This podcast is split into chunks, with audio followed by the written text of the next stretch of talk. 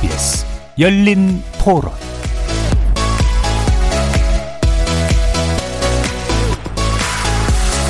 안녕하십니까. KBS 열린 토론 정준희입니다.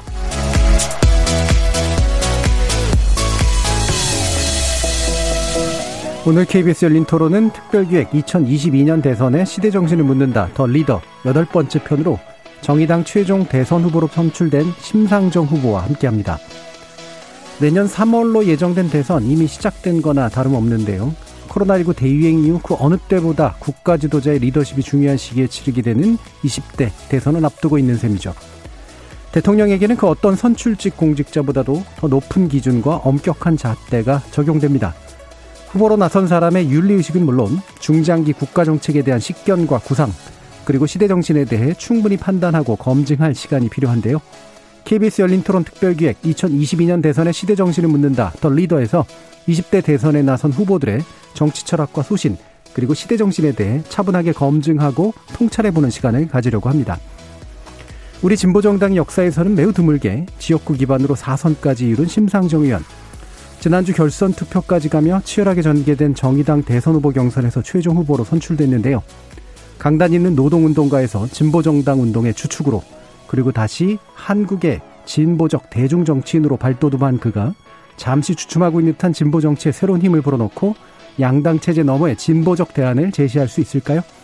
지금부터 두 분의 정치 전문 패널과 함께 네 번의 네 번째 대권 도전에 나선 심상정 후보의 정치 철학과 소신 그리고 리더십에 대해서 날카롭게 분석하고 검증해 보는 시간 갖도록 하겠습니다. KBS 열린 토론은 여러분이 주인공입니다. 문자로 참여하실 분은 9730으로 의견 남겨주십시오. 단문은 50원, 장문은 100원의 정보 이용료가 붙습니다. KBS 모바일 콩, 트위터 계정 KBS 오픈, 그리고 유튜브를 통해서도 무료로 참여하실 수 있습니다. 또 일라디오 이제 콩에서도 보이는 라디오로 만나실 수 있습니다. 시민 논객 여러분의 뜨거운 참여 기다리겠습니다. KBS 열린 토론 지금부터 출발합니다. 2022년 대선의 시대 정신은 공정이요. 솔직하게 월급 오르는 거요. 그게 최고인 것 같아요. 사회 갈등 해소를 해주셨으면 좋겠습니다. 아파트 값이 굉장히 많이 뛰어서 이제는 꿈조차 꿀 수가 없, 게 됐더라고요. 코로나19가 빨리 물러갔으면 좋겠어요. 계층 간 불평등 많아요.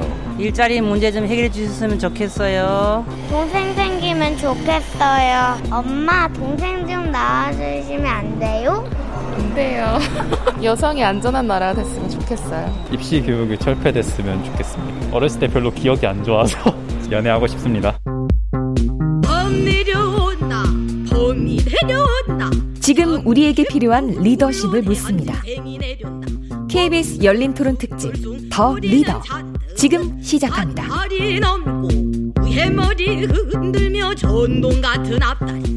오늘 더 리더의 자리에 심상정 정의당 대선 후보 모셨습니다. 안녕하십니까? 네, 반갑습니다.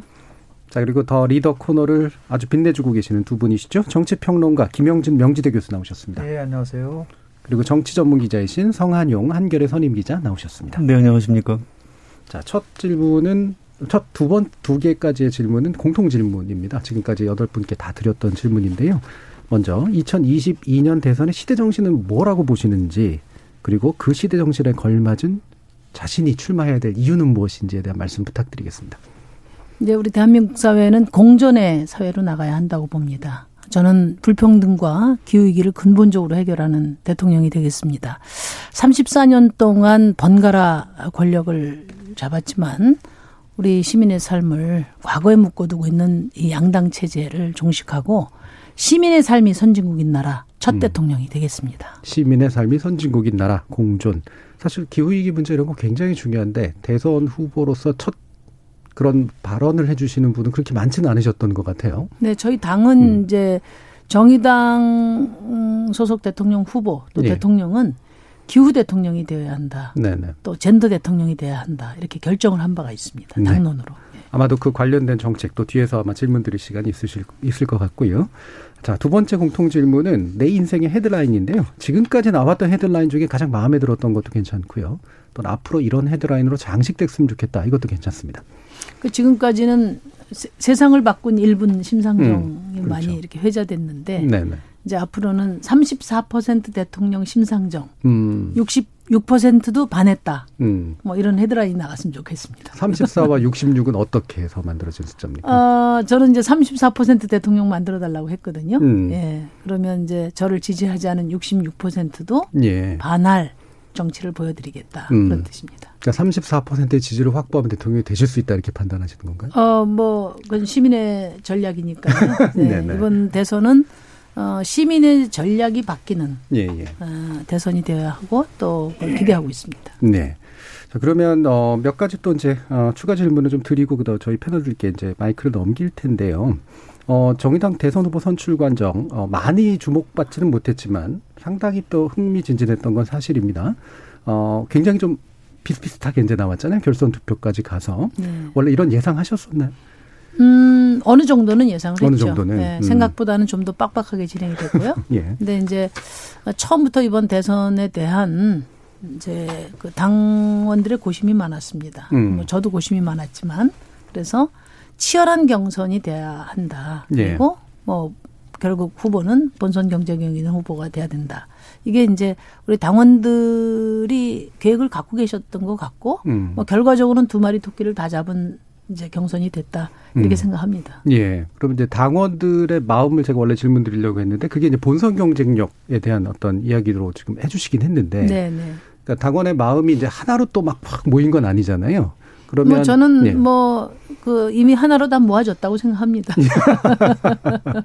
원팀은 이미 다 만들어져 있다. 네. 네. 알겠습니다. 자 그러면 저희 패널 분들 바로 또 질문해 주시죠. 오늘 김영준 교수님부터 한번 질문해 보실까요? 그, 심상정 의원님 하면은 몇 가지 이제 애칭 또는 별명이 있어요. 네. 저는 2003년도 그 당시에 아마 이게 굉장히 놀라운 건데 실제로 보면은 교섭을 이뤄서 임금 삭감 없이 주 5일제 근무제를 채택을 하자라는 거를 2003년도에 관철시키셨잖아요. 어, 그거 어떻게 하셨습니까? 그래서 그때 철의 아. 여인이라는 얘기를 그때 했었었어요. 아. 많은 분들이. 네. 그리고 2017년도에는 뭐 저도 참 많이 얘기를 했는데 심블리라고 하는 예, 심정 심상정 플러스 lovely라고 하는 그 20대 젊은 층들이 굉장히 붙여준 애칭이었었고 네. 최근에 찾아보니까 심상정의당이라 이렇게 나오게 말이죠. 근데 네 번 이게 대선에 나오셨는데 저는 네. 솔직한 얘기로 이번 대선이 참 역대 대선과 비교해 보면 참 이례적인 선거라고 좀 봐요. 유력 대권 후보들이 뭐 비호감도 훨씬 높고 도덕성이 훨씬 떨어진다는 평가도 나오고 하는데 의원님이 바라보시는 네 번 대선과 이렇게 비교를 해봤을 때 이번 대선이 갖고 있는 가장 특이하면서도 꼭 우리가 숙지해야 될 게 뭔지에 대해서 한번 좀 말씀을 좀 해주십시오. 역시 시대적 전환기에 치러지는 선거라고 생각합니다. 그래서 이제 아까도 말씀드렸지만 우리 국민들이 87년 이후에 34년 음. 동안 어, 산업화 민주화 세력에게 번갈아 권력을 줬어요. 이제 그렇게 준 음. 이유는 어 사실은 이제 민주화 이후 민주주의 하라는 거거든요. 어 그러니까 압축 산업화, 압축 민주화의 그늘을 걷어내고 시민의 삶이 선진국인 나라 만들라는 주문이었다고 생각하는데 에, 결과적으로 지금 우리 대한민국 사회가 어떠냐. 아, 세계, 그러니까 OECD 지표만 봐도 알 수 있거든요. 그러니까 경제적으로는 경제 지표상으로는 어, 뭐, 명백한 그렇죠. 경제 선진국이죠. 그렇지만 시민의 삶의, 삶을 나타내는 지표들은 다 최악입니다. 그리고 34년 동안 변함이 없어요. 자살률 1위, 노인 빈곤율 1위, 그 다음에 남녀 임금 격차 1위, 중대재해 최고, 그 다음에 출생률 최저, 계속 또 악화되고 있는 거거든요. 그건 뭘 말하냐면 34년 동안, 어, 이 양당 정치의 결과가 이런 극단적인 불평등 사회라고 어, 보는 겁니다. 그래서 더 이상 어, 이제는 이런 상태로는 어, 이제 우리 시민들 특히 청년들의 미래가 없습니다. 청년들이 탈출하고 싶은 나라가 아니라 청년들이 함께 살고 싶은 나라를 만들어야 하고 그러려면 어, 이 불평등 34년의 정치에 대해서 국민들이 준엄하게 책임을 묻고 시민이 주도하는 어, 미래 정치로 나가야 하고 그 도구로 저 심상정을 써주십사 그런 음. 말씀을 드립니다. 예. 방금 말씀 주신 분은 제가 추가 질문 드리고 싶은 게, 물론 이제 정치적인 구호로서 이제 불평등이라는 문제는 되게 구조적으로 심화되고 있는 건 분명히 보이는데요. 그러니까 시민들의 삶은 최악이다라는 표현을 쓰셨잖아요. 네네. 네. 시민들의 삶의 전반적인 지표가 지속적으로 악화일로에 있었다라고 그렇게 판단을 하시나요? 그러니까 34년 동안 일단 변화가 없습니다. 예를 들면 음. 중대재해 세계 최고. 어, 그거는 변, 그러니까 이 통계를 만든 일의 변화가 없고요. 네. 노인 빈곤율도 더 악화됐고요. 그 다음에 남녀 임금 격차도 이 통계를 OECD가 만든 이래에 불패 1위를 갖고 있고요. 출생률은 우리가 잘 알지만 점점 더 지금 악화되고 있죠. 예. 예. 음, 그리고 그러니까 악화된 얼마 전에 지표만 얘기하시는 것 같아서. 아니, 그러니까 삶을 나타내는 지표는 예. 대부분 그렇습니다. 네. 네. 그리고 저희가 뭐 제가 언급을 안 했다 하더라도 음. 그게 이제 시민의 어떤 사회경제적 삶을 나타내는 지표는 어, 대부분 최악이다. 네, 예. 그리고 이제 그냥 심리적으로 볼 때도요. 제가 청년일 때 선진국은 이민 가고 싶은 나라였어요. 네.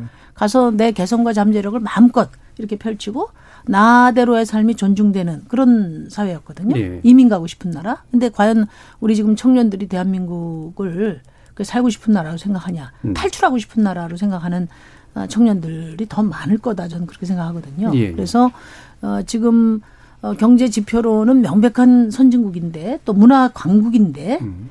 에, 시민의 삶은 대다수의 삶은 어, 후진국이다. 음. 이것을 표현하는 그러니까 이 이것을 이제 우리 시대적 과제를 설명할 때 극단적인 불평등이라고 예, 표현하는 것이고 예, 예. 예. 그것을 해결할 수 있는 그런 어떤 철학과 비전과 또 능력과 또 이걸 하기 위한 어떤 정치의 어떤 전환을 이끌어낼 수 있는 예. 그런 리더십이 필요하다 이렇게 봅니다. 알겠습니다. 그리고 저도 그 예, 예, 관련해서 좀 음. 질문을 드리는 게 좋을 것 같아요. 이게 사실은 우리나라만의 문제는 또 아닌 것 같고요. 전 세계적으로 보면 이제 불평등 심화되고 어, 정치적으로도 보면 이제 선진국에서도 좀 좌파 진보 정당이 좀 약세를 보이고요.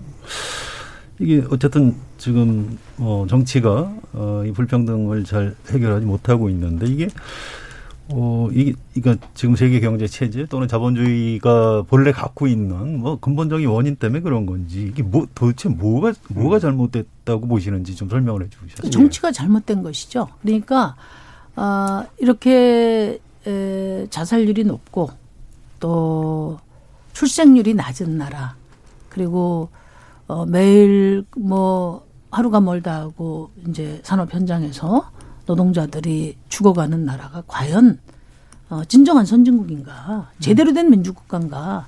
그 질문에 답하는 대선이 전 돼야 된다고 생각합니다. 예, 그러니까 그거는 다시 말하면은 어, 결국은 우리가 세계 경제 지표상으로 최고 선진 그러니까 10위권의 선, 선진국이라고 이야기하는 것은 어 70년 동안 우리 국민들이 쌓아온 부 부를 부가 우리 그 특정 소수의 에, 말하자면 행운으로 고착화되고 보통 시민들의 어떤 그것을 누릴 권리가 보장되지 않은 거죠. 그만큼 이제 시민의 시민권이 약한 나라이기 네. 때문에 에, 결국 이 불평등이 이제 심화됐다 이렇게 보는 거죠. 우리 네. 역사를 보면 어, 한때는 국가의 시대가 있었지 않습니까? 국가가 인권부터 시작해서 경제권 다 주고 있었던 시대가 있었고 그리고 어, 민주화 이후에는 이제 노무현 대통령이 말씀하셨지만 권력은 시장으로 넘어갔어요. 네. 그래서 모든 것이 시장 기득권 중심으로 사회경제 체제가 정비돼 왔고 그 과정에서 노동권 시민권은 시장 내의 노동권 시민권은 극도로 약화돼 왔다. 예, 예. 그래서 결국은 시장 내의 어떤 불평등이 심화되면서 어 지금의 불평등이 강화된 것이고 그러니까 제가 하고자 하는 것은 어, 대권보다 시민권이 강한 나라를 만들어서 네, 네. 어, 이 불평등을 에, 그러니까 이 그러니까 이 정치의 시민들의 힘, 시민들의 열망을 에, 이 적극적으로 반영되는 정치 변화를 통해서 이제 그 불평등을 완화하겠다. 그게 이제 우리 우리나라만 뭔가 좀 정치가 잘못돼서 불평등이 심화되고 있다고 보시는 건지 아니면 좀 더좀 좀 글로벌한 차원에서 어떤 문제의식 같은 거 갖고 계시. 그러니까 이제 뭐 30여 년 이상 지속된 신자유주의가 아 이제 그 세계적인 물결이었지 않습니까? 그래서 예. 유럽 같은 경우도 이제 복지가 후퇴되고 그리고 이제 감 부자 감세가 이루어지고 복지가 후퇴되고 이런 이제 에, 과정에서 시민의 삶이 후퇴되고 불평등도 일정하게 완화됐지만 이제 그런 나라들은 일찍이 최소한의 어떤 사회 안전 보장 장치가 있었기 때문에 우리나라처럼 예를 들어서 이렇게 산업 현장에서 마구 죽어가고 그리고 어 출생률이 이 정도로 악화되고 그리고 노인 빈곤율이 이 정도로 심화되지는 않고 있다고 보고요. 미국 같은 나라도 어 바이든 체제에 들어서면서 어 대대적인 지금 그 포스트 코로나 프로젝트를 지금 가동하면서 예. 노동권 강화 바이든 대통령이 대통령 되셔 가지고 첫날 행정명령 내린 네. 게 노조 있는 일자리입니다. 그래서 지금 뭐 플랫폼 기업 같은 데에 어떤 그 노동자 떨궈내기를 통해서 노동권을 그 침해하는 것에 예. 대해서 단호하게 조치를 내렸거든요. 우리는 지금 뭐 그런 조치는 정말 그 어느 정치권에서 이걸 생각하고 있나요? 정의당 말고. 예. 예. 그러니까 자본주의 일반의 문제는 맞지만 한국의 34년간의 정치가 유독 더 잘못해온 것 또한 맞다. 그래서 네. 생긴 문제가 더 크다. 이렇게 보셨나요? 뭐 상황에 대한 부분들 자본주의 국가들이 갖고 있는 공통적인 거에 대해서 동의하면서도 한편으로는 저는 리더십의 문제라고 저는 봅니다. 네, 맞습니다. 가장 대표적인 게 2008년도 오바마 대통령이 힐러리랑 붙었을 때요. 그때 왜 오바마를 찍어야 되는지에 대해서 분명한 철학과 신념을 보여줬어요. 가장 대표적인 게 보다 완벽한 미국을 만들고요. 232년 전에 미국의 건국은 반쪽짜리 건국이었다. 백인들만 중심이 됐지만 흑인인 내가 대통령이 됨으로써 보다 완벽한 미국을 만든다는 그 연설이 아주 명연설이었거든요. 2008년도 3월 달에 필라델피아 가서 한 연설인데 지금 뭐 많은 후보들도 나오지만은 심상정 의원님께서 보여주신 왜 나를 찍어야 하는 부분들 속에서 분명한 명백한 이유를 말씀해 주신 것 같아요. 그래서 지금 뭐 물론 이제 성숙한 인권 국가를 만들겠다를 포함해서 여러 가지가 나오시는데 지금까지 보면은 민주당 정부는 굉장히 개혁 정당이고 진보 정당이라는 걸 우리가 다 알고 있었지만은 최근에 심 의원님께서는 민주당에는 가짜 진보가 좀 많고 우리 정치가 굉장히 퇴보하고 있다는 것도 34년간 승자 독식의 양당 체제가 가져온 결과라고 보면서도 촛불로 탄생한 정부가 국민의 마음과 점점 멀어지고 있다. 분노하고 있다. 허탈하고 있다라는 그런 말씀을 하셨어요. 그러면 이 정부를 교체하는 거가 가장 핵심적인 거 아니겠어요? 심상정 의원이 대통령이 된다는 건 정권이 교체된다는 건데 결국 그렇다고 한다면 이 정부가 갖고 있는 가장 취약하고 가장 문제점이 무엇인지에 대한 진단을 어떻게 하고 계신지 좀 듣고 싶습니다. 그러니까 그 촛불의 열망을 받아 안고 어 이제 문재인 정부가 출범을 했고 그렇기 때문에 문재인 정부 전반기에 저희도 민주당의 왼쪽에서 개혁을 더 적극적으로 네. 견인하기 위해서 헌신적으로 노력을 했죠. 그런데 결과가 뭡니까? 이미 지난 중간 선거에서 시민들의 평가가 나, 왔어요 내로남불 정치다. 그러니까 결국은 어 이제 그동안 했던 정치 개혁은 사실 이제 배신했지 않습니까? 그다음에 검찰 개혁은 이제 왜곡됐고 그리고 어 특히 가장 중요한 시민의 삶. 시민의 삶은 지금 어, 역대 정권 중에 음. 최고 부동산 가격 폭등으로 어, 뭐 전 국민이 우울증에 걸릴 상태란 말이죠. 어, 그런 점에서 어, 촛불 정부의 에, 그 어떤 가장 중요한 어떤 실패는 민생 실패고 그리고 개혁 어, 후퇴다. 거기에 180석을 갖고 있는 더불어민주당이 180석을 갖고 한 일이 도대체 뭔가. 어, 가장 단적으로 부동산 가격이 폭등해서 집 없는 서민들이 에, 고통을 호소할 때 집 가진 일부 기득 저 부동산 기득권 감세에 앞장섰단 말이죠. 그래서 종부세 완화했지 않습니까? 어, 결국은 어, 더불어민주당도 부동산 기득권의 일원이다 하는 것을 이번에 보여줬다고 생각해요. 저는 어, 그거 이외에도 어, 뭐 여러 가지 언론 개혁부터 시작해서 뭐 군사법원 폐지 문제부터 또 뭐 조금 더 거슬러 가면 중대재해기업 처벌법을 용두사미로 만든 것부터 대부분의 약속했던 개혁 정책은 입법 과정에서 거의 용두사미 됐습니다. 어, 그렇기 때문에 저는 더불어민주당은 이제 더불어민주당이라는 개혁 열차는 탈선했다. 이렇게 생각합니다. 그 말씀 주신 그 개혁 입법의 몇 가지 내용들 있잖아요. 네. 중대재해처벌법이라든가 뭐 그다음에 그 군사법 설치 문제라든가 여러 가지 것에서 아마 불만족 정의당 입장에서 불만족스럽다라고 하는 건 충분히 이해가 가는데 그게 이제 민주당이 개혁 의지가 부족해서 생긴 문제라고 보시나요? 아니면 현재 정치 지형의 문제라고 보시나요? 어, 저는 뭐 의지가 부족해서 그런 거죠. 음. 과거에는 음. 이제 여소야대 그러니까 그 라는 어떤 정치 지형의 핑계도 될 수 있었는데 네. 그때만 하더라도 정의당을 비롯한 다른 작은 정당들이 예, 거꾸로 여대 야소를 만들어줬지 않습니까? 어? 그래서 일군 이제 법이 예를 들면 선거제도인데 그거는 어, 위성정당으로 뒤집어 버렸잖아요. 여당이. 음. 그리고 이제 그 이후에는 180석이 된 이후에 에, 진행된 게 예를 들면 중대재해기업 처벌법 네. 같은 겁니다.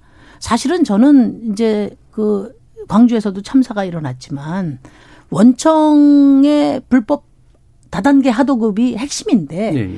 원청 사용자를 구속시키면은 단호하게 처벌하면 저는 이런 이제 산업 현장에서 나타나는 그런 이제 이런 재해는 80% 이상 없어진다고 봐요. 네. 그런데 그런 핵심적인 해결책을 이제 제시를 했지만은 결국은 민주당이 다 앞장서서 빼버렸거든요. 경영자들은 뭐 뺀다든지 음. 건설 현장에도 뭐 시민재해 이런 부분들도 대단히 취약하게 한다든지 그래서 이 산재가 계속 진행되고 있는 거고요. 네. 특히나 이제 종부세 같은 경우는 사실은 어, 노무현 정신의 핵심이 바로 종부세입니다.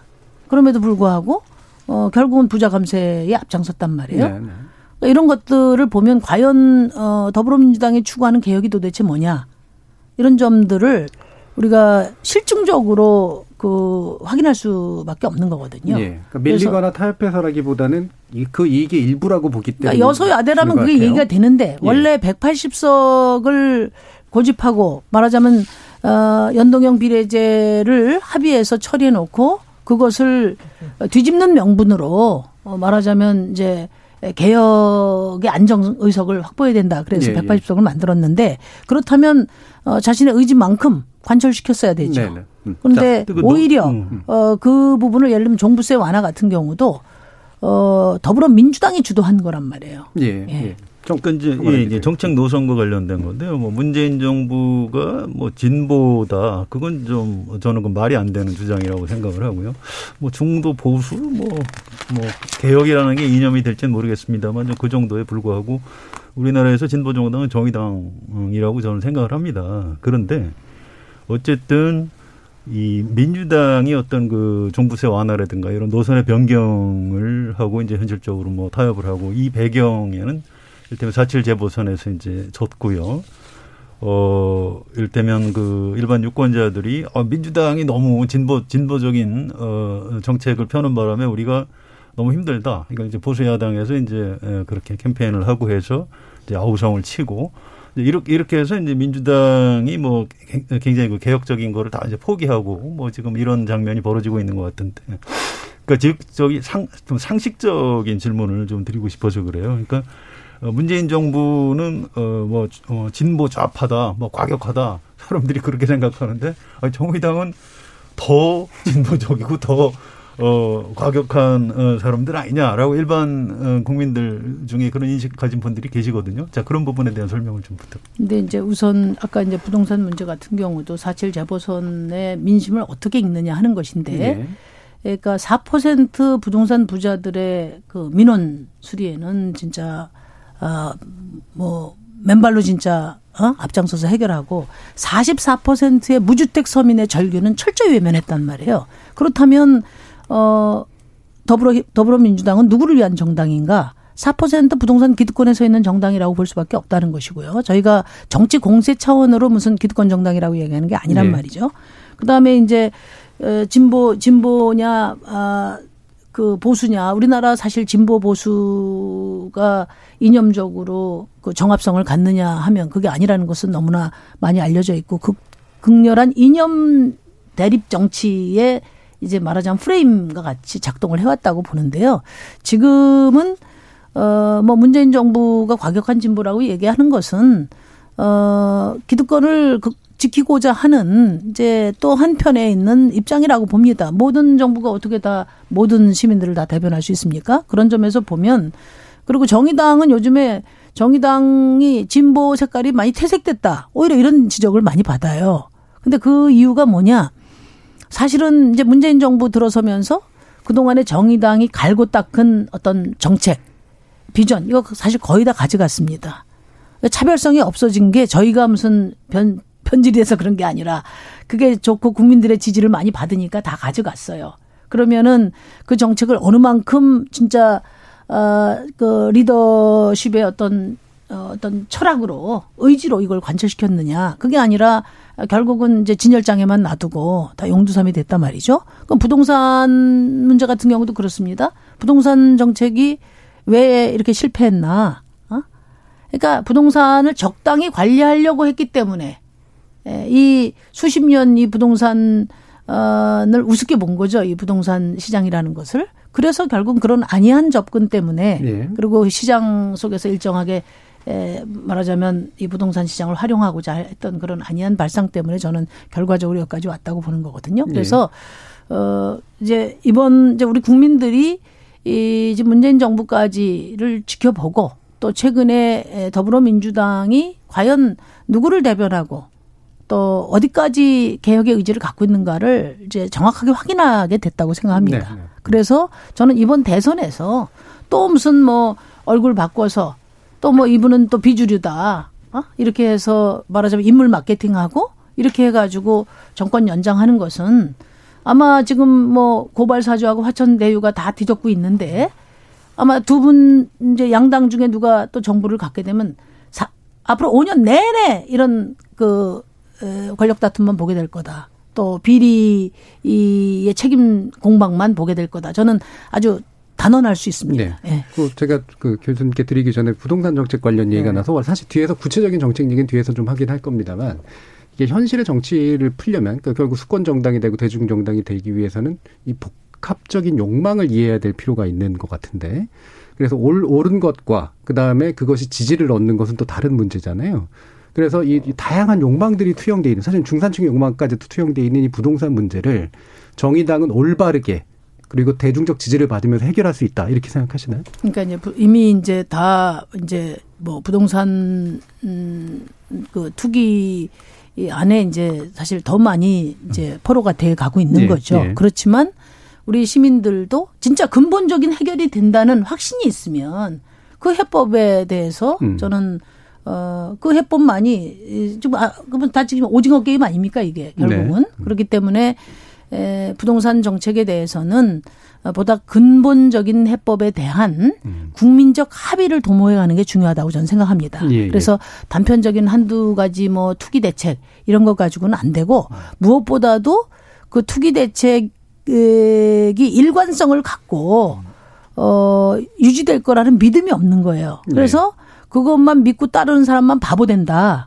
이런 어떤 불신이 강하기 때문에 진짜 어, 초당적인 어떤 음, 뭐, 뭐 합의라는 건 사실상 불가능하지만 네. 뭔가 우리 사회의 근본적인 국민적 합의를 통해서 일정한 정당, 그러니까 정당들을 통제할 수 있는 음. 그런 정도의 국민적 합의를 갖고 일관되게 밀고 나갈 수 있다는 그런 믿음을 네. 갖고 부동산 문제가 다시 출발돼야 되지 않겠나 그런 생각입니다. 네. 2017년도 대통령 선거에서 심상정 의원님께서 그 포스터를 보면은 가장 눈에 띄는 게 노동이 당당한 정당이라는 네. 걸 씁니다. 저는 신위원님 나오셨으니까 아마 많은 분들이 이런 그 차이를 좀 알고 싶어 할 거예요. 정의당이 추구하는 노동 정책과 지금 문재인 정부 특히 이제 문민주 저 진보 정당을 뺀 나머지 이제 우리 개혁 정당이라고 하는 민주 정당에서는 노동 정책하고 음. 근본적 차이가 뭔가에 대한 것들을 좀 알고 싶어요. 그래야지 음. 정확하게 유권자들이 어떤 정보를 가지고 선택을 해야 되는 부분이 있고 또 뭐 나중에 이제 아마 우리 정책 토론회 할 때 신노동 상권에 대한 얘기도 예. 하셨지만 네. 가장 핵심적으로 차이가 도대체 뭐냐. 두 분 다 전부 다 노동자들 또 위한 정당이 된다. 더 나가서 사회적 약자를 위한 정당이라는 거를 서로 각자 얘기를 하고 있는데 음. 가장 정의당과 그러면 지금 집권당의 차이가 뭔지에 대한 것들을 이해를 해줘야지 정의당을 찍을지 아니면 뭐 다른 정당을 찍을지가 결정되지 않을 거라 생각이 좀 듭니다. 그러니까 어, 노동법은 이제 기본 그러니까 노동권은 기본권이라고 이야기를 그렇습니다. 합니다. 기본권은 사회권입니다. 그렇기 때문에 경제 정책에 종속되는 어, 권리가 아니에요. 그러니까 어, 경제 정책 내에서 뭐그 말하자면 어, 소득주도 성장을 어떻게 해낼 거냐 이런 것들은 어, 경제 정책 내에서 타협하고 조정해야 네. 될 문제지만 기본적으로 어, 인간이 살아가는데 필요한 최소한도의 어떤 어, 생존권적인 요구를 사회적으로 보장하는 예, 그런 기본 장치가 저는 노동 음. 기본권이라고 생각합니다. 그게 복지도 있지만 2차 분배로 국가가 사회적인 안전망을 제시, 제공하는 거 이전에 음. 시장 안에서 정당한 어, 노동의 대가를 보장받음으로써 어, 말하자면 자기 삶을 영위해 갈 수 있는 그게 이제 노동 기본권이라고 생각해요. 근데 제가 이제 신노동법도 냈지만 우리나라 노동법이 53년도에 음. 미국 거 베껴다가 그때 당시 굉장히 괜찮았습니다. 그랬는데 에, 이게 노동자들의 힘으로 쟁취한 게 아니다 보니까 노동자들도 이 노동법이 있는지를 한동안 몰랐단 말이에요. 그러니까 전태일 열사가 70년도에 근로기준법을 지키라고 네. 그랬어요. 바꾸라고 한 게 아니라. 어? 그랬는데 그래서 저도 초반에 노동운동 할 때는 이 사문화된 노동법을 살려내는 데 주, 주력했습니다. 네. 근데 지금은 뭐냐? 지금은 이 법을 다 살려내도 이 법이 보호하지 못하는 노동자가 천만이 됩니다. 그렇죠. 그리고 사실 자영업자도 1인 자영업자를 비롯해서 어 말하자면 영세 자영업자들은 사실은 어 노동의 범주에 포함되어 있는 거예요. 내가 열심히 자영업을 할 때 하다 뿐이지 사실 노동을 해서 네. 소득을 얻는 거 아니겠습니까? 그래서 어 이미 이제 노동의 형태도 매우 다양해졌고 또 종류도 다양해졌고 어 이런 상황을 반영해서 모든 이제 일을 해서 소득을 얻는 모든 시민들이 적용받을 수 있는 그런 명실상부한 어, 노동권을 부여해야 되겠다. 그게 이제 제가 말씀드리는 음. 신노동권이죠. 네. 그, 관련해서 좀 추가 질문을 네. 드릴게요. 네. 이제 그 신노동권이 어, 그 기본적인 권리고 뭐 이제 저도 100% 동의하고요. 어, 출마 선언하실 때 이제 국가의 시대, 시장의 시대를 넘어서 시민의 시대 이런 말씀을 하셨고 시장의 시대는 끝내야 한다 이런 말씀을 하셨는데 어쨌든 우리 현재 체제가 이제 자본주의 시장 경제가 이제 기본인 어 이런 나라이고 근데 심상정 의원님도 이제 일할 권리 신노동 삼권 중에 이제 그걸 제일 앞서서 말씀하셨고 근데 이제 사람들이 갖고 있는 평균적인 감각은 그런 것 같아요. 어떤 그 뭐 자영업이 됐든 어디 회사를 다니는 노동자가 됐다 어떤 뭐 일, 일자리를 만들어야 된다. 근데 이제 문재인 정부에서 처음에 이제 비정규직, 정규직화하고 어, 최저임금 올리고 뭐 이렇게 해서 이제 뭐 여러 가지 일자리 정책을 썼는데 어뭐 이렇게 좋은 평가를 잘 못 받는 것 같아요. 보면 아무튼 그 이제 어느 쪽에서 보느냐에 따라 다르겠습니다만 어, 좀 보수적인 경제학자들은 이제 처음부터 잘못됐다 네. 이렇게 주장을 하고 있고요. 자 심상정 의원님이 보시는 문재인 정부의 어떤 그 일자리 정책이 도대체 어디서 뭐가 잘못된 건지 어, 평가를 좀 해주시고 대안을 좀 제시를 해주시면 어떨까요? 그러니까 이제 뭐 결국은 일자리는 이제 시장에서 만들어지는 게 하나 있고요, 민간에서 그 다음에 이제 정부가 제공하는 공공 일자리가 있죠.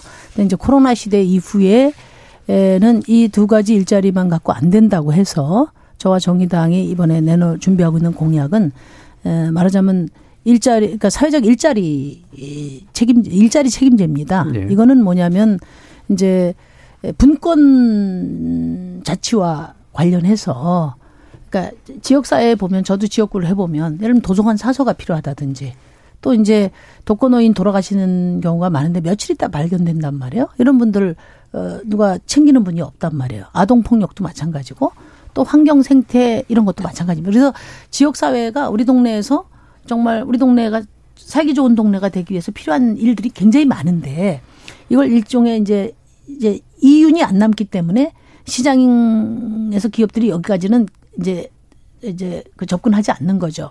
이것을 사회적 가치 네. 노동이라고 생각하는데요.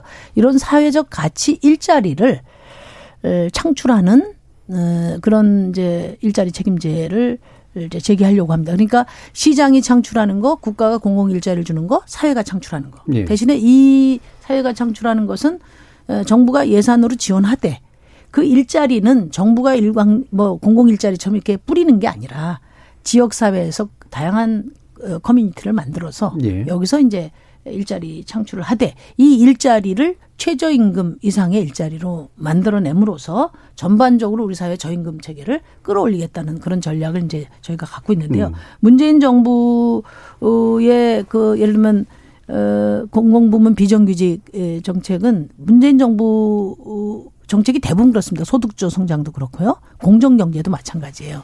그러니까 소득주도 성장이 왜 실패했나? 이게 어 진보 정당이 성장 정책의 일환으로 전부가 아니라 일부러 생각하고 있는 소득주 성장을 완전히 저는 이제 그 그 오해? 그러니까 뭐 뭐라 뭐 그러니까 망 망가뜨려 망가뜨려 놨다고 음. 보거든요.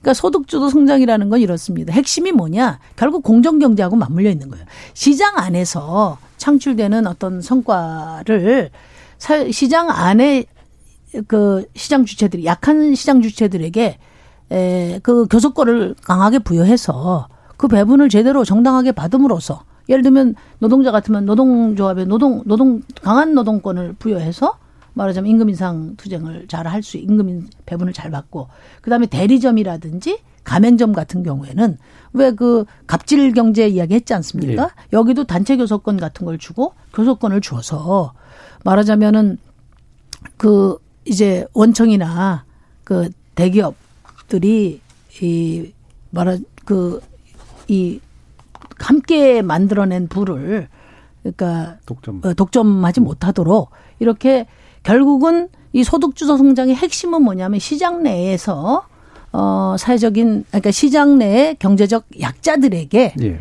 강력한 시민권을 부여하는 게 핵심입니다. 그래서 이른바 갑질 경제를 말하자면 개선하는 게 핵심이거든요. 음. 근데 지금 문재인 정부는 이걸 어떻게 했냐. 최저임금 인상 을 소득주도 성장의 중요한 수단으로 했어요. 예. 최저임금은 어, 소득 뭐, 뭐 소득주도 성장의 일부 역량은 있지만 최저임금의 성격은 사회정책입니다. 이건 경제정책이 아니고. 예.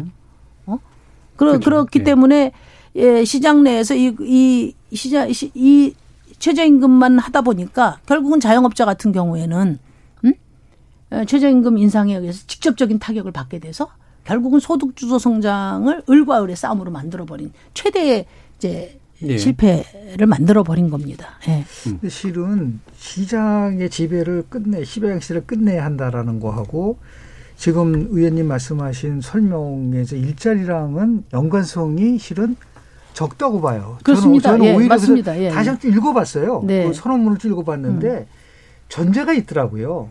생명과 인권을 지키기 위해서라면이라고 하는 전제를 달았어요. 음. 그런 의미에서의 시장의 시대를 끝내야 하는데 시장을 단순히 이기는 정부가 아니, 아니다. 그러니까 시장의 모든 약자들에게 시장 기득권에 맞설 수 있는 단결권을 부여한다는 의미에서의 시장의 시대를 끝내자는 것이지 우리가 얘기하는 뭐 좌파 뭐 정책을 통해서 시장의 모든 국가 뭐. 예. 근데 그런 오해를 받을 수 있게끔 딱 어디가 뭐냐면 어 시장의 시대를 끝낸다고 하면 이건 좀 뭐 이상한 그 체제로 가는 게 아닌가. 김영준 선생님이 아주 그냥 그 네. 깊이 있게 읽으셨는데. 그래서 안 읽어봤어요. 쭉 왜냐면 네. 그게 아닐 거다 제 생각이. 네. 우리 이제 조정은 의원이라고 있어요. 네, 시대전환에. 네. 그분이 시장을 이기는 음. 음, 정부가 되겠다 네. 이렇게 이야기를 하니까 이거를 이제 전통적인 어떤 무슨 극단적인 좌파로 그렇죠. 네. 식으로 해서 네. 이분이 아 이렇게 오독을 하시는구나 이렇게 음. 제가 생각을 했는데 제가 시장을 이긴다고 할 때는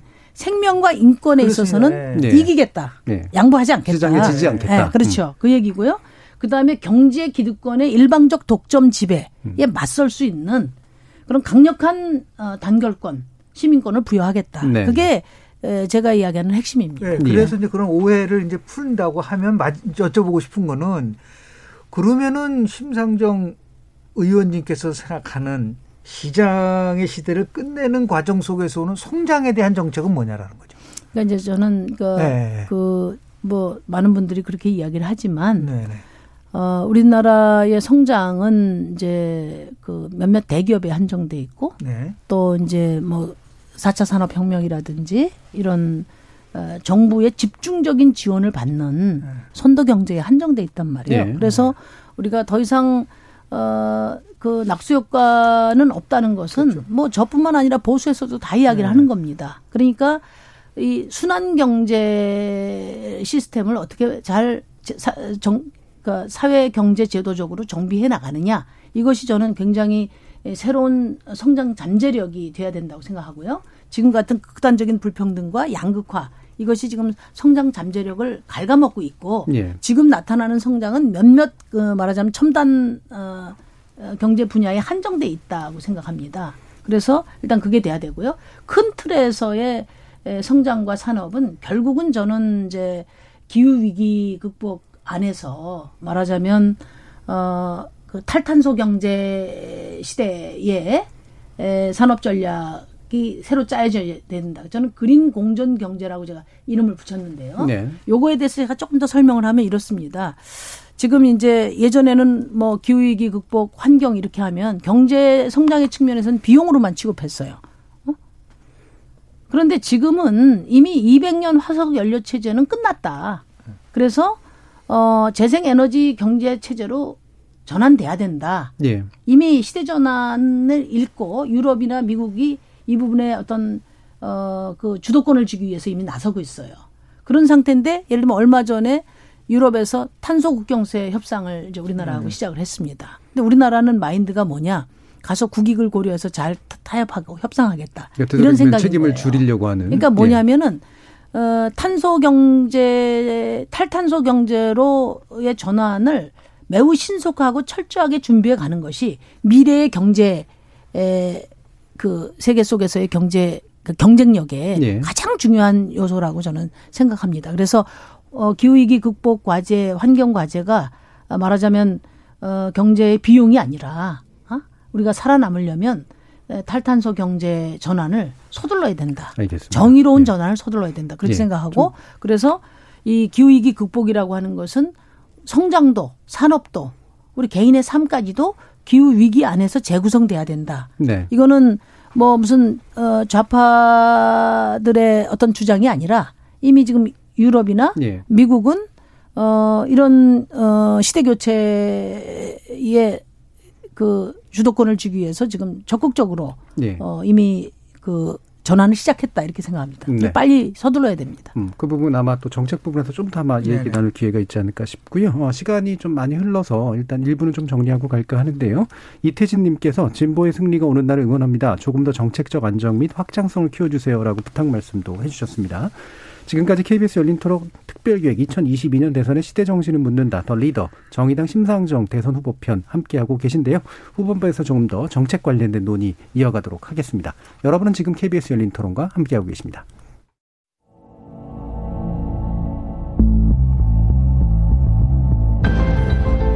지금 여러분께서는 KBS 열린 토론 특별 기획 2022년 대선의 시대 정신을 묻는다. 더 리더 정의당 심상정 대선 후보 편을 듣고 계십니다.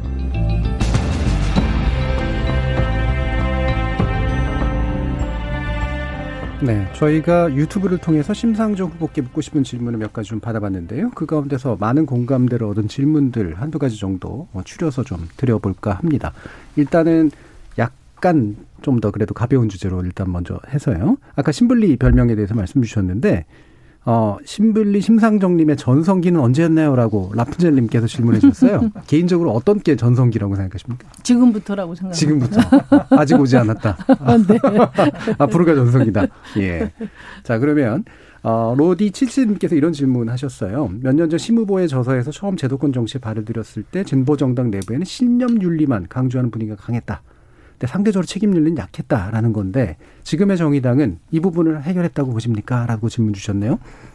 네, 이제 그 부분을 해결하기 위해서는 이제 실질적인 우리 시민들의 삶을 바꿀 수 있는 힘이 있어야 되는 거죠. 그러니까 제가 그런 말씀 드린 것은 이제 우리가 어 좋은 비전과 정책을 계속 잘 내기만 하면 정의당이 예, 권력 자원을 확대하고 그래서 시민들의 삶을 실질적으로 바꿔 나갈 수 있느냐 하는 질문이었거든요. 예. 그래서 어 이제 저는 지금도 그렇습니다. 뭐 이념도 물론 중요하고 또 옳고 그름도 중요하지만은 시민의 삶을 실질적으로 바꿀 수 있는 정책적으로 유능하고 정치적으로 책임감 있는 그런 정당, 그런 정치를 지향하고 있습니다. 음. 다만 이제 저희 당이 여러 가지로 부족한 점이 많이 있지만은 근본적으로는 지금 우리 그 정치 제도상 또 네. 정치 구도상으로 어 소수 정당이 예, 아무리 잘해도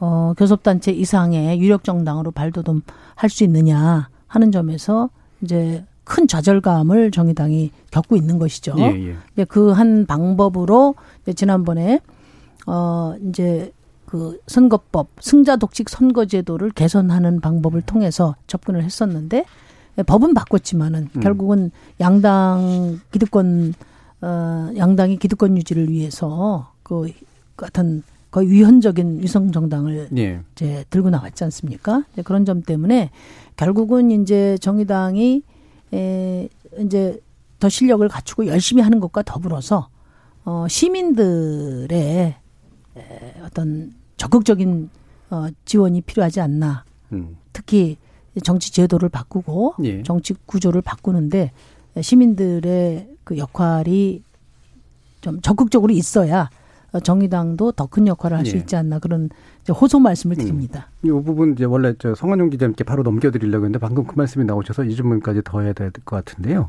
지금 정의당 지지율이 3, 4% 되고요. 개인 지지율보다도 낮을 경우들이 좀 있는 것 같습니다. 근데 이게 어, 총선 지지율은 거의 10%대까지 이제 나왔었잖아요. 물론 그만큼의 표를 저, 의석을 가져가지 못하는 그런 문제가 좀 있었습니다만 그러면 이제 기존까지는 정의당이나 진보 정당이 비록 야 소수 정당이긴 하지만 예를 들면은 비호감도라든가 이런 측면에서는 사실 호감도가 굉장히 좀 높았던 그런 편이고 약간의 언더독 효과 같은 것도 좀 있었던 것 같아서 그래도 지- 뭐 직접 지지는 못하지만 간접 지지는 해야 될 것 같아라고 하는 분위기가 있었는데 지금은 사뭇 그런 분위기가 좀 달라진 것 같은 그런 느낌이거든요. 그리고 지지율도 아무래도 총선 이후로 더 적게 나오는 건 의석수가 적어서만은 아닌 것 같은 그런 느낌인데 이 부분 어떻게 생각하세요? 근데 이제 이런 게 있습니다. 이제 저희가 이제 10, 9.6%를 얻었으니까요. 예.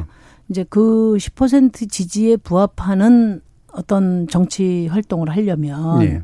그러니까 한 30석은 필요한 거예요. 음. 그렇잖아요. 근데 에, 지금 이제 승자 독식 선거제도 때문에 6석에 2%예요. 그러니까 지지는 10%를 받았는데 우리가 발휘할 수 있는 힘은 2%밖에 안 되니까 예. 늘이 갭을 메꾸는데 허덕이는 겁니다. 음.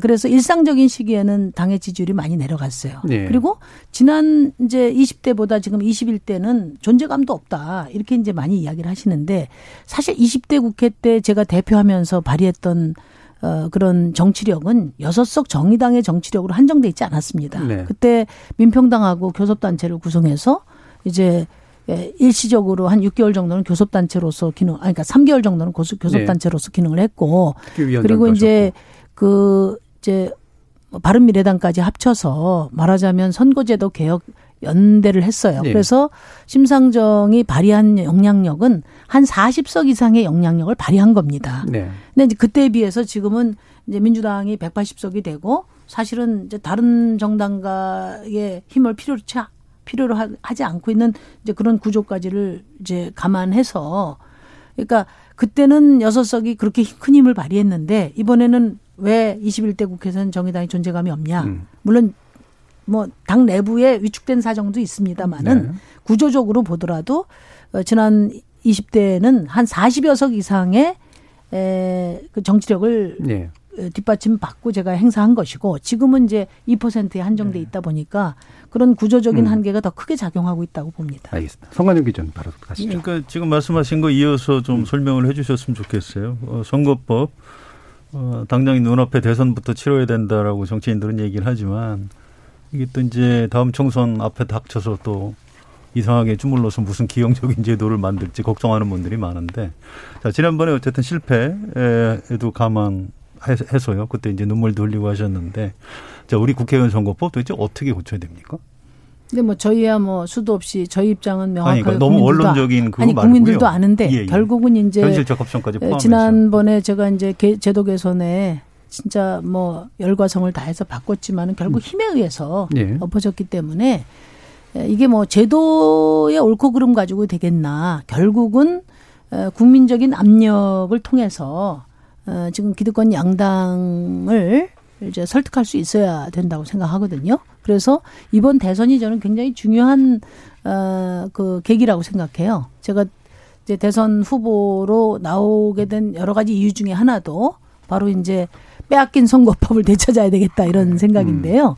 그러니까 어, 국민들께서 왜 양당 정치 갖고 안 되고 이렇게 다원화된 요구 또 다원화된 시민의 이익을 대변하기 위해서는 이제 다당제, 다양성의 정치로 나가야 하나. 이건 대다수의 국민들이 합의를 하고 있다고 보거든요, 저는. 어, 그런데 이제 양당이 자신의 기득권을 지키기 위해서 제도 변화할 생각이 없는 거지 않습니까? 그러면 이번에 이제 대통령 후보로 나온 분들이 뭐 어떤 어, 누군가 대통령이 되시고 또 이제 국정을 운영해 가실 텐데 에, 이제 그, 이제 제가 제 해야 제일 확실하죠. 그렇지만 어쨌든 대선 후보들 토론 과정에서 어, 지난번에 어떤 위성 정당을 통해서 음. 승자 독식 제도를 고집한 것에 대해서 저는 공개적인 공식적인 사과가 필요하다고 생각합니다. 특히 네. 민주당처럼 어 연대를 통해서 어 법을 이제 함께 개정한 정당이 말하자면 어떤 한마디 사전 어그또뭐 이렇게 협의도 없이 예, 그렇게 이제 전복시킨 것은 어 저는 그거는 뭐 그 있을 수 없는 일이라고 생각해요. 그리고 아직까지도 공식적인 사과가 네. 없어요. 일단 대선 의제를 올리겠다. 예. 그러면서 이제 원래 원하는 압력들을 만들어내겠다. 그러니까 뭐 이것이 주된 어떤 대선 의제라기 보다는 음. 저는 이제 에, 각 정당과 그 정당의 후보의 리더십 또 철학을 검증하는 과정에서 음. 어, 이 위성정당, 음, 그, 폭거에 대한 입장을 반드시 물을 생각입니다. 네, 네. 네. 저는 최근에 네. 의원님이 수락 연설에서 했었던 말, 그리고 다른 출마 선언에서 하신 말 중에서 가장 관심 있게 저는 용어가 있습니다. 음. 다원주의 책임 연정이라는 말을 쓰셨어요. 네. 근데 그 정치학적으로 본다고 한다면 연정은 아주 굉장히 자연스러운 겁니다. 유럽 정치에서. 우리가 다당제가 되면은 자연스럽게 연정이 이루어지는 부분들이 있는데 97년도 김대중 후보가 나왔을 때 또 김대중이야. 네 번이나 나오고 막 그랬어요. 네. 그러나 결국은 국민들은 꼭 경륜과 IMF를 극복해야 된다라는 그러한 사회적 변화를 통해서 김대중 대통령이 된 겁니다.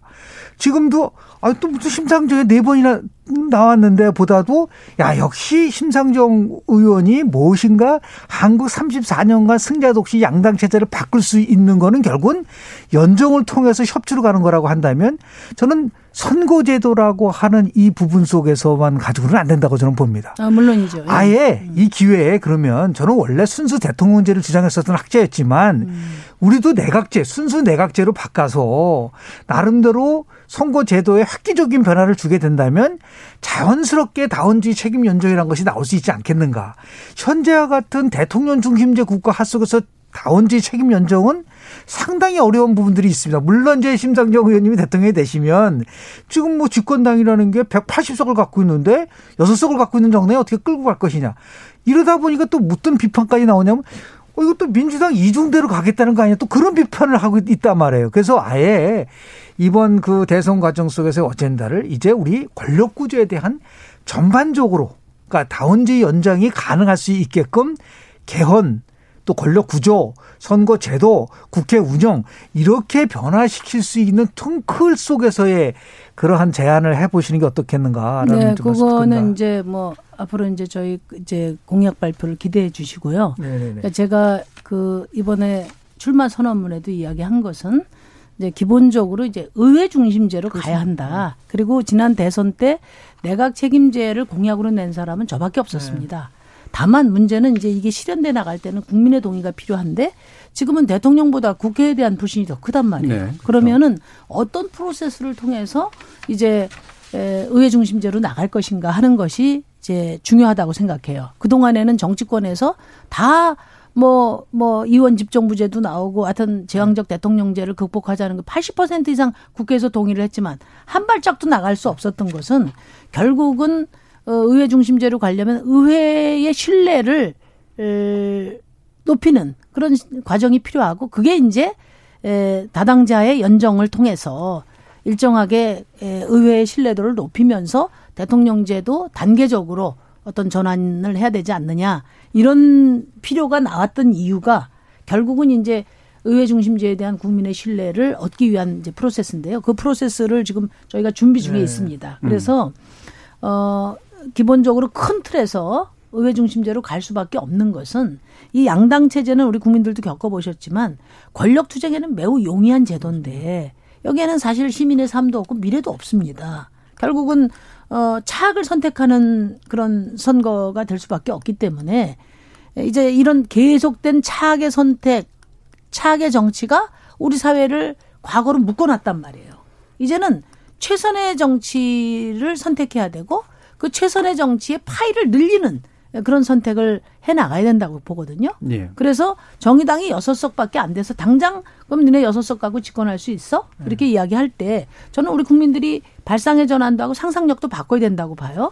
예를 들면 다당제 하에 연정을 어떻게 만들어 갈 것인가도 현재의 지금 대통령 중심제로부터 풀어갈 수밖에 없지 않습니까? 그런 점에서 보면 어 소수당이라고 어 이제 대통령 되면 안 된다는 게 아니라 오히려 이런 양당 체제를 이제 다원적인 정당 체제로 전환하는 과도적 리더십으로 어떤 구조를 선택하는 게 바람직한가 이런 어떤 고민을 네. 국민들이 하실 필요가 있다. 그래서 제가 이제 책임 전정 얘기를 많이 하는 거예요. 왜냐하면 지금은 뭐냐면 그냥 두 당 후보 중에 누가 되냐 안 되냐 이것만 가지고 이렇게 대선을 바라보는 게 오랫동안 강요된 이게 프레임이거든요.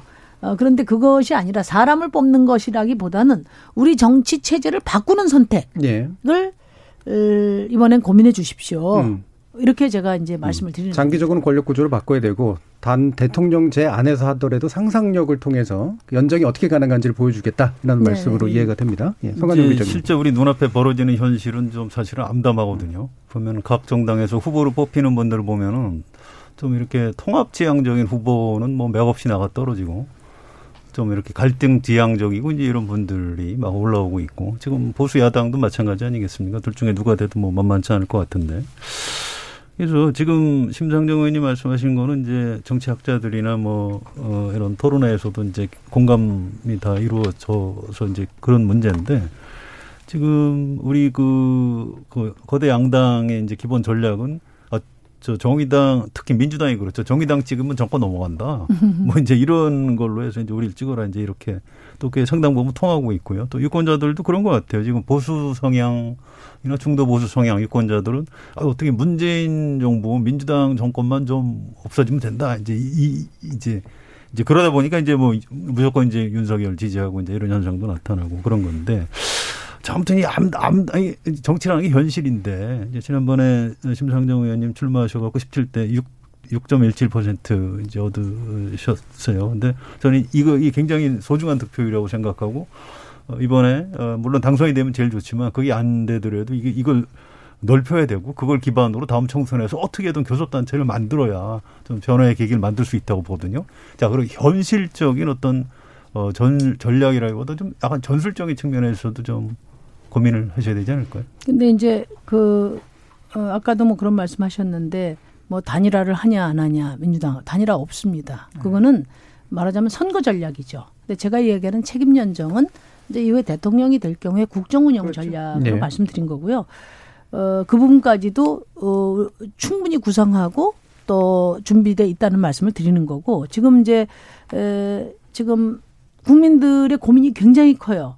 제가 지역에서 여러분들을 만나봐도 그러니까 거대 양당 후보 중에 믿고 찍을 사람이 없다는 거예요. 근데 심상정은 어 인물은 괜찮은데 당이 작아서 집권할 수 있냐? 그러니까 이제 고민이 많은 겁니다. 그러면 이런 고민의 상태에서 이제 어, 어떤 선택을 할 것인가 그런 점에서 저는 최선의 정치를 키워가고 최선의 미래를 선택하는 그런 과감한 결단이 필요하다고 생각을 합니다. 네. 그래서 이제 그 뭐 일부 언론에서는 양당 박빙 선거로 이번에 될 것이다 이렇게 이야기를 하는데 제가 시민들을 만나 보면은 어 정말 양당 정치 신물라 하는 분들이 많아요. 그리고 둘 중에 하나 뽑으라면 내 투표장에 안 나갈 거야. 이런 분들 많습니다. 그래서 이것을 양장 양자 중에서 하나를 선택해야 되는 박빙의 선거로 몰고 가면 저는 정치적 냉소주의가 굉장히 확대될 거라고 봐요. 네. 그렇기 때문에 저와 정- 정의당이 분발해야 된다고 생각합니다. 아주 민감한 질문 하나 드리겠습니다. 네. 마침 내일 심 의원님께서 국감에 참여하시지 않습니까? 네, 네. 대장동 특혜 의혹과 관련된 지금 뭐 논쟁이 굉장히 심한데 제가 대장동 특혜 의혹과 관련돼서 의원님께서 말씀하신 몇 가지 핵심적인 거를 설명해 말씀을 드리면은 이 모범적인 치적이라는 것은 국민들을 우롱하는 거다라고 하셨고요. 더 나가서 이게 공은 내 것이고 불법은 남의 탓을 하는 내공남불이다. 그리고 마지막으로 정치적 행정적 책임을 져야 될지도 모른다라는 이 세 가지를 말씀을 하셨는데 물론 이제 내일 어떻게 이제 국감에서 실은 대충돌이 아니고 이게 정말 굉장히 관심이 있습니다. 그러면 네. 대장동 특혜 의혹과 관련돼서 현재까지 나온 여러 가지 거를 검거를 하셨을 때 음. 가장 핵심적으로 또 그리고 심 의원님께서 국민분들에게 얘기해 줄 수 있는 포인트가 뭔가에 대해서 조금 여쭤보고 싶습니다. 그러니까 이제 대장동 사건에 대해서 어, 이재명 지사님의 입장하고 네. 국민들의 생각에 괴리가 크지 않습니까? 이제 이재명 지사께서는 어, 단군 일의 최대의 공익 사업이다. 이렇게 이제 말씀하시고 지금도 그 입장을 고수하고 네. 계세요. 그렇지만 시민들이 에, 근데 왜 분노하나? 시민들은 어, 천만 원 가지고 백억을 챙겨가는 그 다음에 1억을 가지고 천억을 챙겨가는 일이 어떻게 이 대한민국에서 가능하냐. 그거를 왜 방치하냐. 누가 방치했냐. 이걸 묻는 거거든요. 그러니까 결국은 이제, 에, 그, 우리가 국민들이 이제 자기 주권을 위임해서 어, 어떤 선출직 어, 공직자를 뽑을 때는 거기에 인사권도 주고 이런 여러 가지 권력, 권력을 주는 것은 이런 어, 그 불평등과 불공정을 심화시키는 이런 어, 불로소득이 이제 특혜, 불로소득 특혜 이런 걸 막으라는 거거든요. 네. 관리하라는 거거든요. 어, 민간 합동 사업이 처음에 논의될 때에도 어, 이게 도입될 때 어떤 논쟁이 있었냐면 택지 분양은 당연히 공공이 하는 거고요. 어? 그러니까 뭐 예를 들면 주상복합 단지라든지 아파트라든지 해서 여기 엄청난 여기도 이제 에, 이익이 발생하고 이게 민간에게 너무 가니까 택지 사업은 당연히 공공이 하고 이 민간 그러니까 저 이 주택 또는 아파트 분양 사업에 있어서의 이익도 공공이 더 개입해서 가져와야 된다는 논리 때문에 처음에 그게 만들어진 겁니다. 이게. 네. 네. 그런데 지금 이제 이번 과정에서는 4조짜리 대장동 사업이 대체로 4조짜리인데 지금 이제 이재명 지사께서는 택지 사업에 한정해서 거기까지 합의를 했으니까 거기서 어, 나온 이득에 내가 얼마를 환수했다. 이 말씀만 좀 하시는 거고 시민들은 뭐냐면은 어떻게 에 1억 가지고 어? 1 억 가지고 천억을 가져갈 수 있냐.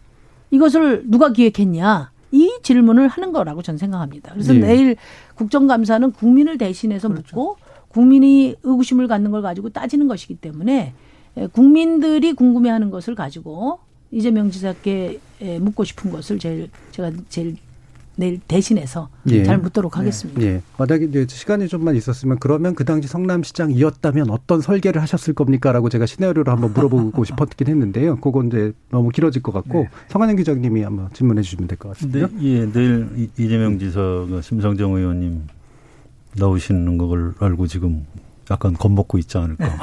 아, 제가 겁먹고 있습니다, 제가. 그, 내일, 그, 민주노총이 총파업한다고 하고요. 이제 집회 금지 시키고 네. 이렇게 하고 있는데, 자, 민주노총 그 파업 이런 문제들을 어떻게 좀 봐야 될까요? 사실 음. 그 명분, 명분을 좀 다수 국민이 동의해 주는 것 같지도 않고, 뭐, 민주노총도 물론 고민이 많겠습니다만, 진보정당 대표하신 분으로서 그 부분 좀 설명을 해주시죠. 일단 뭐, 그러니까 요, 요것만 먼저 내일 대장동 국감에 대해서 정말 많은 분들이 관심을 네. 갖고 언론도 관심을 갖고 했는데 어제 이제 그 국민의힘은 낡은 창을 가지고 이제 우리 이재명 지사님의 현란한 방어를 못 들은 것 같아요. 네, 내일 에, 제가 잘 준비해서 네. 어, 심상정의 창으로 어, 이재명의 방패를 뚫어보겠습니다. 하여튼 기대해 주시고요. 그 지금 민주노총 파업 법에 대해서 말씀하셨는데 에, 이제 참 안타깝습니다. 그러니까 네. 뭐냐면은 이제 방역과 생존권은 같이 가야 되거든요.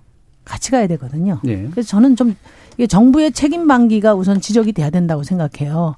어, 사실은 어 이제 지금 거리에 나앉아 있는 노동자들이 굉장히 많습니다. 자영업자가 우선 가장 지금 힘들고요. 네. 그다음에 노동자들도 코로나 과정에서 어 이제 그 생존권의 위기에 몰려 있고 해고의 위협에 있고 해고가 된 분들이 굉장히 많단 말이에요. 그러면 이제 그런 부분들을 어, 어떻게 대책을 마련할 건가 머리를 맞대야 된다고 생각합니다. 네. 그러니까 일체 지금 어, 머리를 맞대지 않고 그다음에 비정규직 투쟁에 앞장섰다고 해서 민주노총 위원장을 구속해 버리고 이렇게 하니까 아, 그러니까 대화가 불통이고 저 뭐 무조건 체포하겠다 무조건 너네 저 어, 저, 다 체포하겠다. 이런 식으로 하니까 결국은 선택지가 없는 게 아닌가. 이런 안타까움이 있어요. 어, 그리고 이제, 그럼에도 불구하고 또 한편에서는 자영업자들 같은 경우에 가뜩이나 어려운데 또 총파업으로 어, 자영업자들에게 피해가, 어, 가지 않을까 하는 우려를 많이 하고 있는데 저는 이제 민주노총에 당부드리고 싶은 말씀은 음. 어, 지금 이제 노동자들도 힘들고 특히 자영업자들은 네. 좀 최악의 상황이지 않습니까? 그래서 자영업자들에게 피해가 가지 않는 방법을 강구해 줬으면 좋겠다 이런 말씀 드리고 음. 정부는 빨리 이런 문제 제기를 받아 안아야 됩니다. 예. 어, 지금 민주노총이 무슨 대기업의 기득권을 가지고 지금 싸우는 게 아니잖아요. 어, 대부분 오늘도 보니까 라이더들의 안전 어, 요금제라든지 이런 비정규직 노동자들 생존의 벼랑 끝에 내몰리고 또 안전에도 크게 위협을 받고 있는 노동자들의 문제를 가지고 지금 제기를 한다면 정부가 빨리 테이블을 만들어서 네. 어, 어, 그 협상을 시작하는 것이 이런 이제 그 국민들의 답답함을 해결할 수 있는 가장 중요한 방법이 예. 아닌가 그렇게 생각합니다. 아마도 여기에 숨겨진 말 중에는 정의당이 충분한 의석만 있었으면 민노총이 이렇게 시위를 안 해도 충분히 정책화시킬 수 있었을 텐데 뭐 이런 생각도 들어가 계시지 않을까 싶은데요. 어, 제가 이런 말씀을 드리는 이제 마무리를 할 때가 돼서 그렇습니다. 아, 예, 한 2분 정도 이제 뭐 시간이 남은 것 같아서요. 그 안에서 충분히 해주시면 되는데 두 개의 질문을 드립니다. 일단 첫 번째 질문은 이것도 공통 질문입니다. 그래서 리더란 뭐다라고 가로에 지금 비워놨거든요. 그 가로에 들어갈 단어를 말씀 주시고 설명해 주시면 되겠습니다. 뭐 정치 리더는 국민의 삶을 지키는 것이죠. 자, 국민의 네. 삶을 지키는 네. 것이다. 그래서 음. 어 지금 우리나라가 세계 경제 선진국인데도 불구하고 산업 현장에는 이제 그 산재 사망 사고를 바라보는 태도가 매우 후진적입니다. 전근대적이고 뭐냐면 기업하다 보면 그럴 수도 있지. 음. 그렇거든요. 근데 영국 같은 데는 기업 살인법이라고 하지 않습니까? 예. 기, 그 현장에서 일을 하다가 산업 안전이 미비해서 어, 사망 사고가 나면 그 기업주가 살인한 것으로 간주한다는 겁니다. 예. 그만큼 강력한 어, 생명 어, 이윤보다 생명을 존중하는 어, 그 철학과 그 제도 그것이 바로 선진국이라고 생각하거든요. 음. 그런 점에서 시민의 삶을 시민의 생명을 지키고 시민의 인권을 지키고 시민들이 최소한 어 자기 노동의 정당한 대가로 어 자기 실현을 할 수 있는 그런 예. 어 시민이 선진국인 나라를 만드는 것이 바로 어, 정치 리더의 역할이다. 예. 이렇게 생각합니다. 자, 이제 마무리 발언인데 1분이 채 안 남았습니다. 한 3, 40초 정도 될 것 같은데요. 어떤 포부를 말씀 주실 수 있을까요? 어, 이제 저와 정의당 20년 진보 정당을 해 왔습니다. 아, 그러니까 양당의 뭐 과두적인 그런 이제 에, 뭐 정치 때문에 정의당이 에, 세가 그렇게 확대되지는 못했지만 지난 20년 동안 어, 우리 사회에서 매우 중요한 역할을 해왔다고 저는 자부합니다. 늘 시대 정신의 음. 알람을 울려왔고 네. 비전과 정책을 앞장서 제시해왔고 그러면서도 어, 기득권에 의지하지 않고 오로지 네. 시민들이 쥐어주는 힘에 의지해서만 여기까지 온 사람이 바로 저 심상정입니다. 예. 비록 당은 작아도 이렇게 오랜 동안 신념을 지킨 사람이 꼭 필요할 때가 있습니다. 많은 지원 바로 지금 전환의 정치 심상정에게 맡겨주십시오. 예. 자 오늘 토론 그럼 이것으로 마무리할 텐데요. 어, 오늘 성실히 답변해주신 심상정 정의당 대선 후보 그리고 함께해주신 김영준 교수, 성한영 기자 두 분께도 감사 말씀드립니다. 수고하셨습니다. 감사합니다. 네, 고맙습니다. 저는 내일 저녁 7시 20분에 다시 찾아뵙겠습니다. 지금까지 KBS 열린 토론 정준이었습니다.